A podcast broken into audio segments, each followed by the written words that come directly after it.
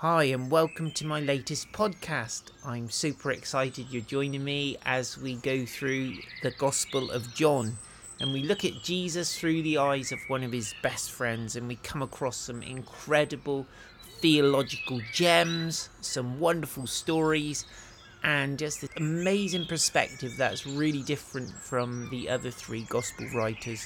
So, buckle up and join me, Paul White, as we saunter through the book of John. Today we are going to read about Jesus healing a man who was born blind and he's an adult grown up and Jesus heals him, restores his sight. Amazing story. And so let's pray, ask God to help us. Lord, today as we look at this incredible story, we want you to speak to us and we want you to open our hearts to your incredible power and love and all that you have for us today in Jesus' name. Amen. hey, George and Tracy Ann, good morning, you guys. So, uh, John chapter 9, here we go. As he passed by, that's Jesus, he saw a man blind from birth, and his disciples asked him, Rabbi, who sinned, this man or his parents, that he was born blind? And Jesus answered, It was not that this man sinned or his parents, but that the works of God might be displayed in him. Let's just pause for a second. There are many of us who have believed in what we might call divine healing or the power of God to heal people, the willingness of God to heal people, the potential for that to happen today, the reality that miracles are for today as well as back in the time of the Bible. And yet we puzzle over why people are sick and we puzzle over the cause and so on. And I guess it's true to say that sickness is in the world because of sin, directly or indirectly, because Adam and Eve walked away from God's perfect will for them and took their destinies on themselves. We know that that brought sin and death into the world, and sickness is a product of that. Blindness, all the disabilities that we associate with parts of our bodies not working as they were designed to, is all a product of sin being in the world. But the question as to whether there's a direct correlation between someone's poor health and their own sin or somebody else's sin is it can get us into a lot of deep water and we end up speculating in a way that isn't particularly helpful if we're not careful. So Jesus is saying you're asking the wrong question, but actually here right now is an opportunity for the works of God to be displayed in him.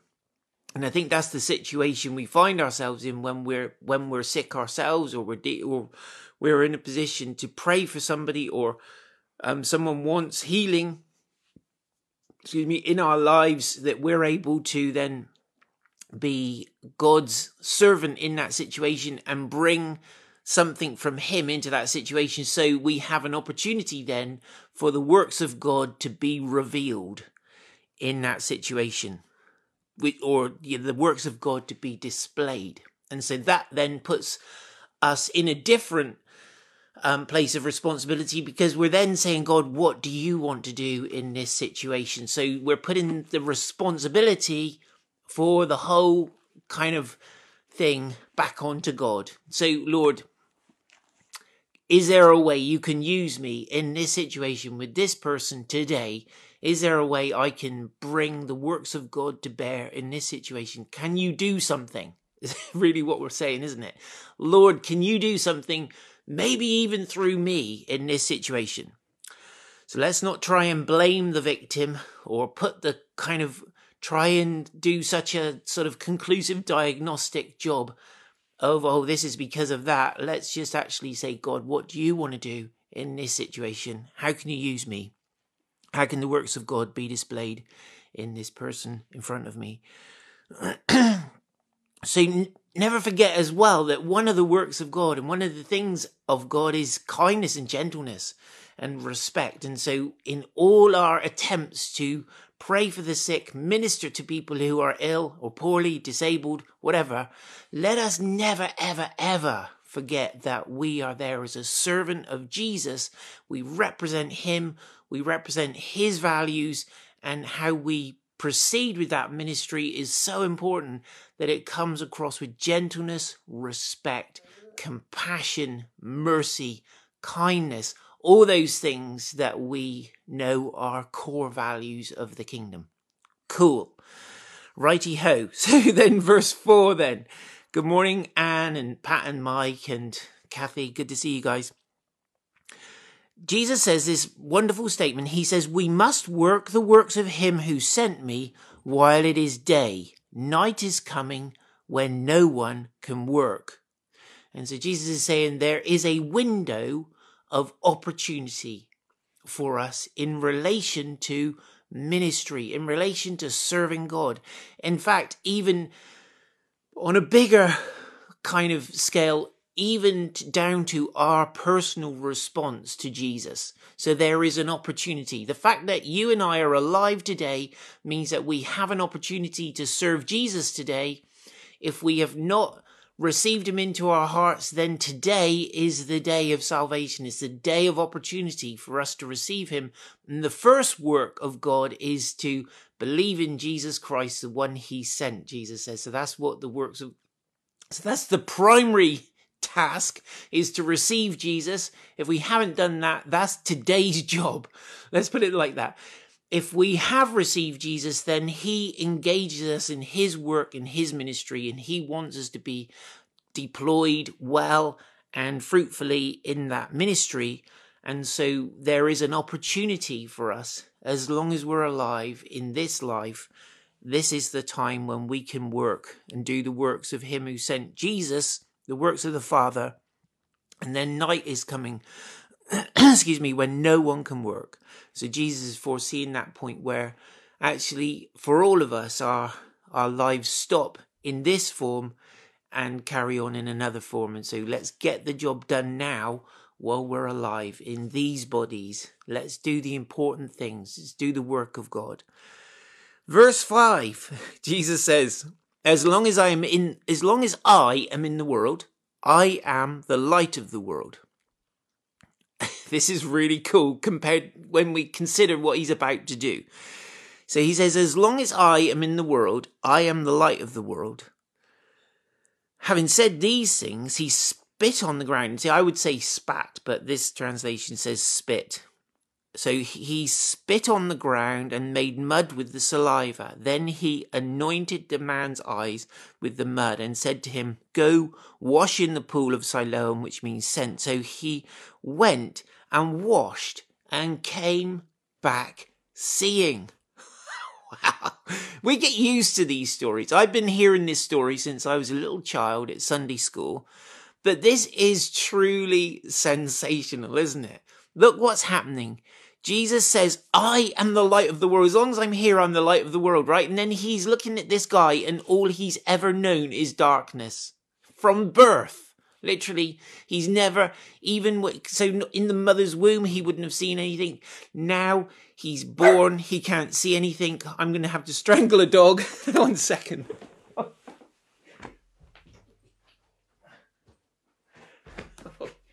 Dear, oh dear. I didn't strangle her. Just so delete that. No animals were injured during the making of this film. I just want to disclaimer. She's in, she's up in the window. She needs to survey the neighborhood. Right. Let's see. He's lived in darkness all his life. He's never seen a ray of light. Jesus says, I'm the light of the world, spits in the ground, makes some mud, smears it on his eyes. The guy is healed. How amazing is that? Now we can get very complicated, and Mike was saying that he on Sunday we had a preacher, Mike Robinson. Many of you know he he was saying that once he prayed for someone who was blind, and he did the same as Jesus. He made some mud and smeared it on the person's eyes. Person wasn't healed. they had muddy eyes, but they were not healed. Jesus, yeah, all right, Pops fan club, we get it. Um, Jesus, however, was not giving us a methodology for he- healing blind people, smearing mud in their eyes, which seems like adding insult to injury. They're already blind. They're already disadvantaged. Now we're going to spit and make mud out of our nasty spit and smear it on someone's eyes. This is not methodology. What Jesus is doing is demonstrating something and he uses the moment. He's, he's kind of inspired in that moment. And I guess it would have worked equally well if Jesus had just said, be healed, sight come back. But Jesus is doing something and giving the man something to do in response. So the man now has mud on his eyes. He has to go and wash, comes back completely healed. I love it. So what we need to do when we're in a situation, we're praying for a blind person, um, is to be listening to God and say, God, is there something that you want me to do in the way of an action or an activity that engages this person's faith, that gets them involved? Or is it just, how are we going to do it? How, how are you, how are we going to do it? How are you going to do it, Jesus? How can I cooperate with what you want to do today? I prayed for a lady in Venezuela. She was an older woman and I had an interpreter with me and I just had this very strange kind of impression that I should kiss her eyelids. it's just bizarre, I know. And don't, again, don't make a methodology of it and don't condemn me. I just said to the translator, do you think this would be okay? And she says, like, yeah. So anyway, I grabbed this old lady, kiss her eyelids and she can she wasn't completely blind, but her sight was really badly gone. And we did some little tests, and she could she could read some big writing on the stage, but she couldn't read the label on my shirt.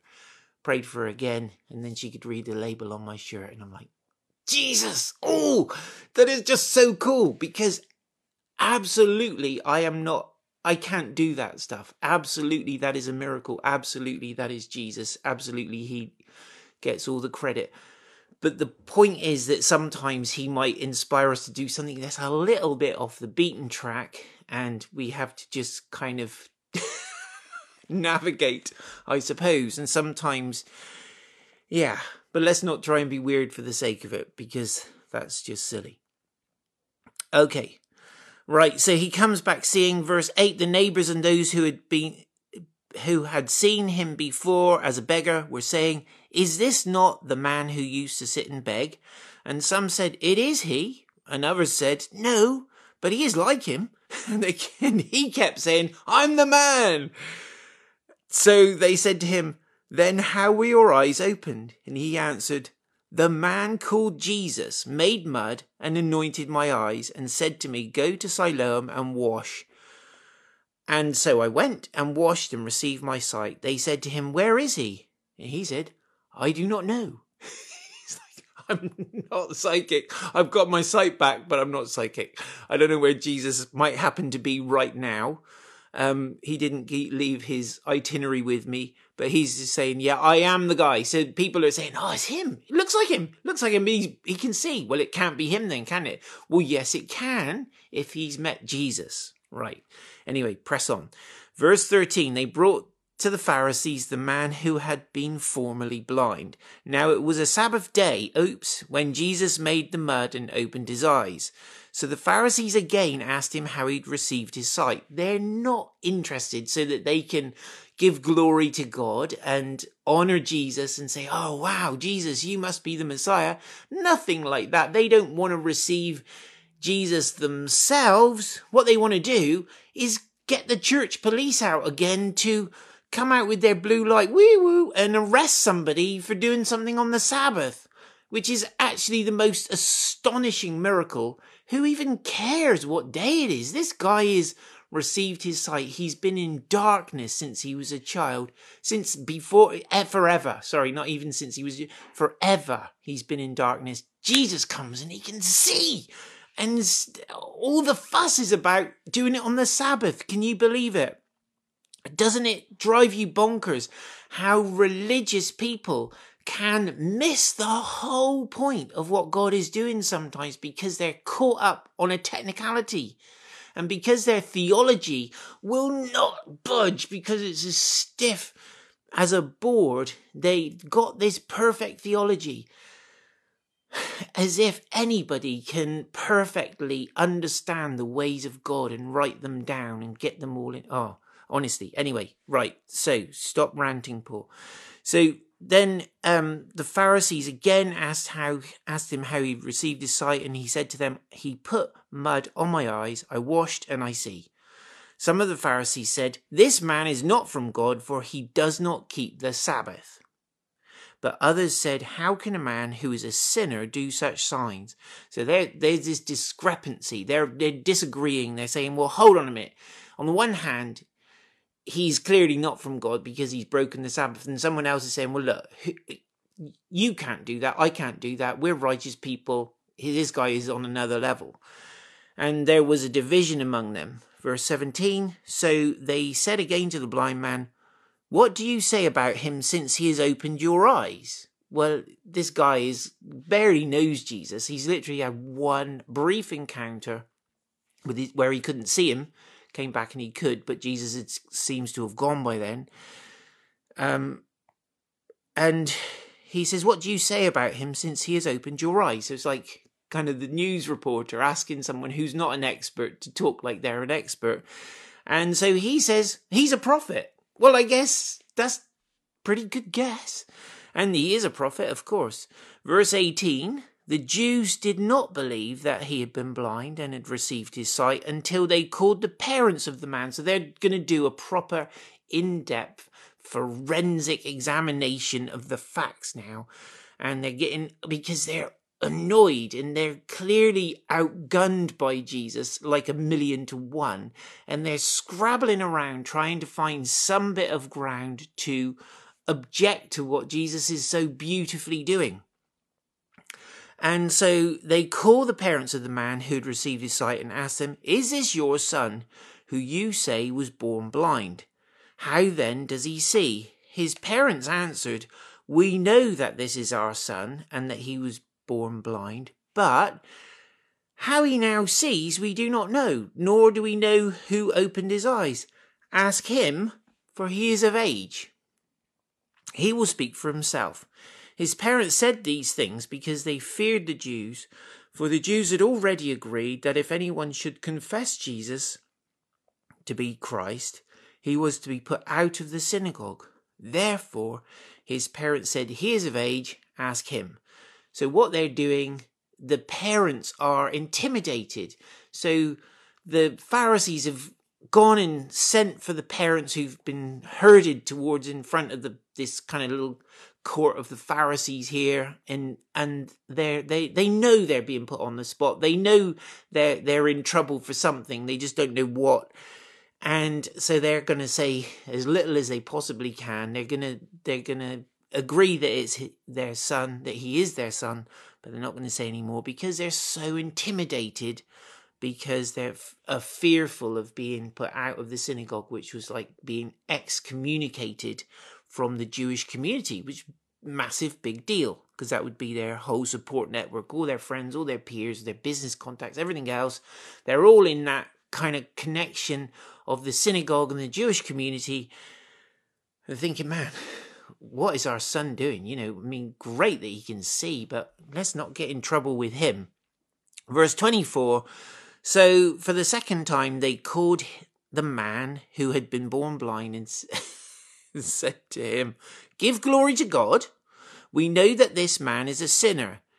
And he answered, Whether he is a sinner, I do not know. One thing I do know, though, uh, sorry, one thing I do know, that though I was blind, now I see. They said to him, What did he do to you? How did he open your eyes? And he answered them, I have told you already, and you would not listen. he's getting fed up, isn't he? He's getting tired of this.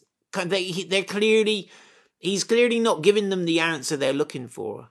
They, they're looking for evidence against Jesus, evidence to condemn Jesus. Morning, James. And they're just not getting it from him because all he, he's just giving them the simple facts. I, I was blind, now I see. don't ask me any more than that. That's, I don't know how he did it. I don't know if he's a sinner. I, I genuinely do not know this man's life history. All I know is I was blind, now I see. And you know what? I love it. I love it. I love it because there's something just so pure and simple about this guy's testimony. It's not complicated. Oh, and but the religious hostility that's coming from these Pharisees towards Jesus as they try and corner this man into saying something that incriminates Jesus. And so, technically, even making mud on the Sabbath was a work because it was like kneading and like kneading dough. That was a that was considered to be work on the Sabbath. So they want to find something to kind of nail Jesus for. And so he says, I've told you already, and you would not listen. Why do you want to hear it again? Well, that's exactly what Jesus is finding with the Pharisees. They don't really want to know. And there is a place we can get to in our religious, opinionated arrogance sometimes where we actually ask a question, but we don't want the answer. We don't really want to know because our mind is already made up. That is called arrogance. Okay, and so they reviled him. So he says, I've already told you, um, I've told you already, and you would not listen. Why do you want to hear it again? Do you also want to become his disciples? And they reviled him, saying, You're his disciple, but you're, you're his disciple, but we're disciples of Moses. And so they're kind of trying to pull rank and puff their chests out and make this man feel stupid. And they say, verse 29, we know that God has spoken to Moses, but as for this man, we do not know where he comes from. The man answered, Why, this is an amazing thing. You do not know where he comes from, yet he opened my eyes we know that God, listen to this bit of theology from this guy, is really fun. He says, We know that God does not listen to sinners, but if anyone is a worshipper of God and does his will, God listens to him. There's a takeaway. God doesn't listen to sinners. People who are habitually stuck in sin, God doesn't listen to them. Well, until they repent, of course. And then he really does. His ears are wide open to the sinner who's repenting. But the person, the, the fervent prayer of a righteous man is powerful and effective, the Bible says, or woman we can include in there. So thankfully, so he says that God doesn't listen to sinners, but if anyone is a worshipper of God and does his will, God listens to him. Never listen to this statement, verse 32. Never since the world began has it been heard that anyone opened the eyes of a man born blind. If this man were not from God, he could do nothing. And they answered him, You were born in utter sin, and would you preach to us? Would you teach us? And they cast him out. so they keep badgering him, and in the end, he starts preaching to them. He starts giving them the word of God, and they really, really can't hack it because they feel like that's their job. This is a sinful person, they consider themselves to be above reproach. And they they threw him out in the end. He wasn't really quite what they were looking for as their witness, their star witness to bring down Jesus. Right, verse 35 Jesus heard they'd cast him out, and having found him, he said, I wonder if he had a little chuckle with him. Hey, bro, they like you either, do they? Anyway, Jesus heard that they'd cast him out, and having found him, he said, Do you believe in the Son of Man? He answered, And who is he, sir, that I may believe in him? Jesus said to him, You've seen him, and it is he who's speaking to you. And he said, Lord, I believe. And he worshipped him. Jesus said, For judgment I came into this world, that those who do not see may see, and those who see may become blind. Wow. It's amazing. Jesus is dancing around this whole subject of judgment, isn't he? And who's the judge and who's going to do the ultimate judging and so on.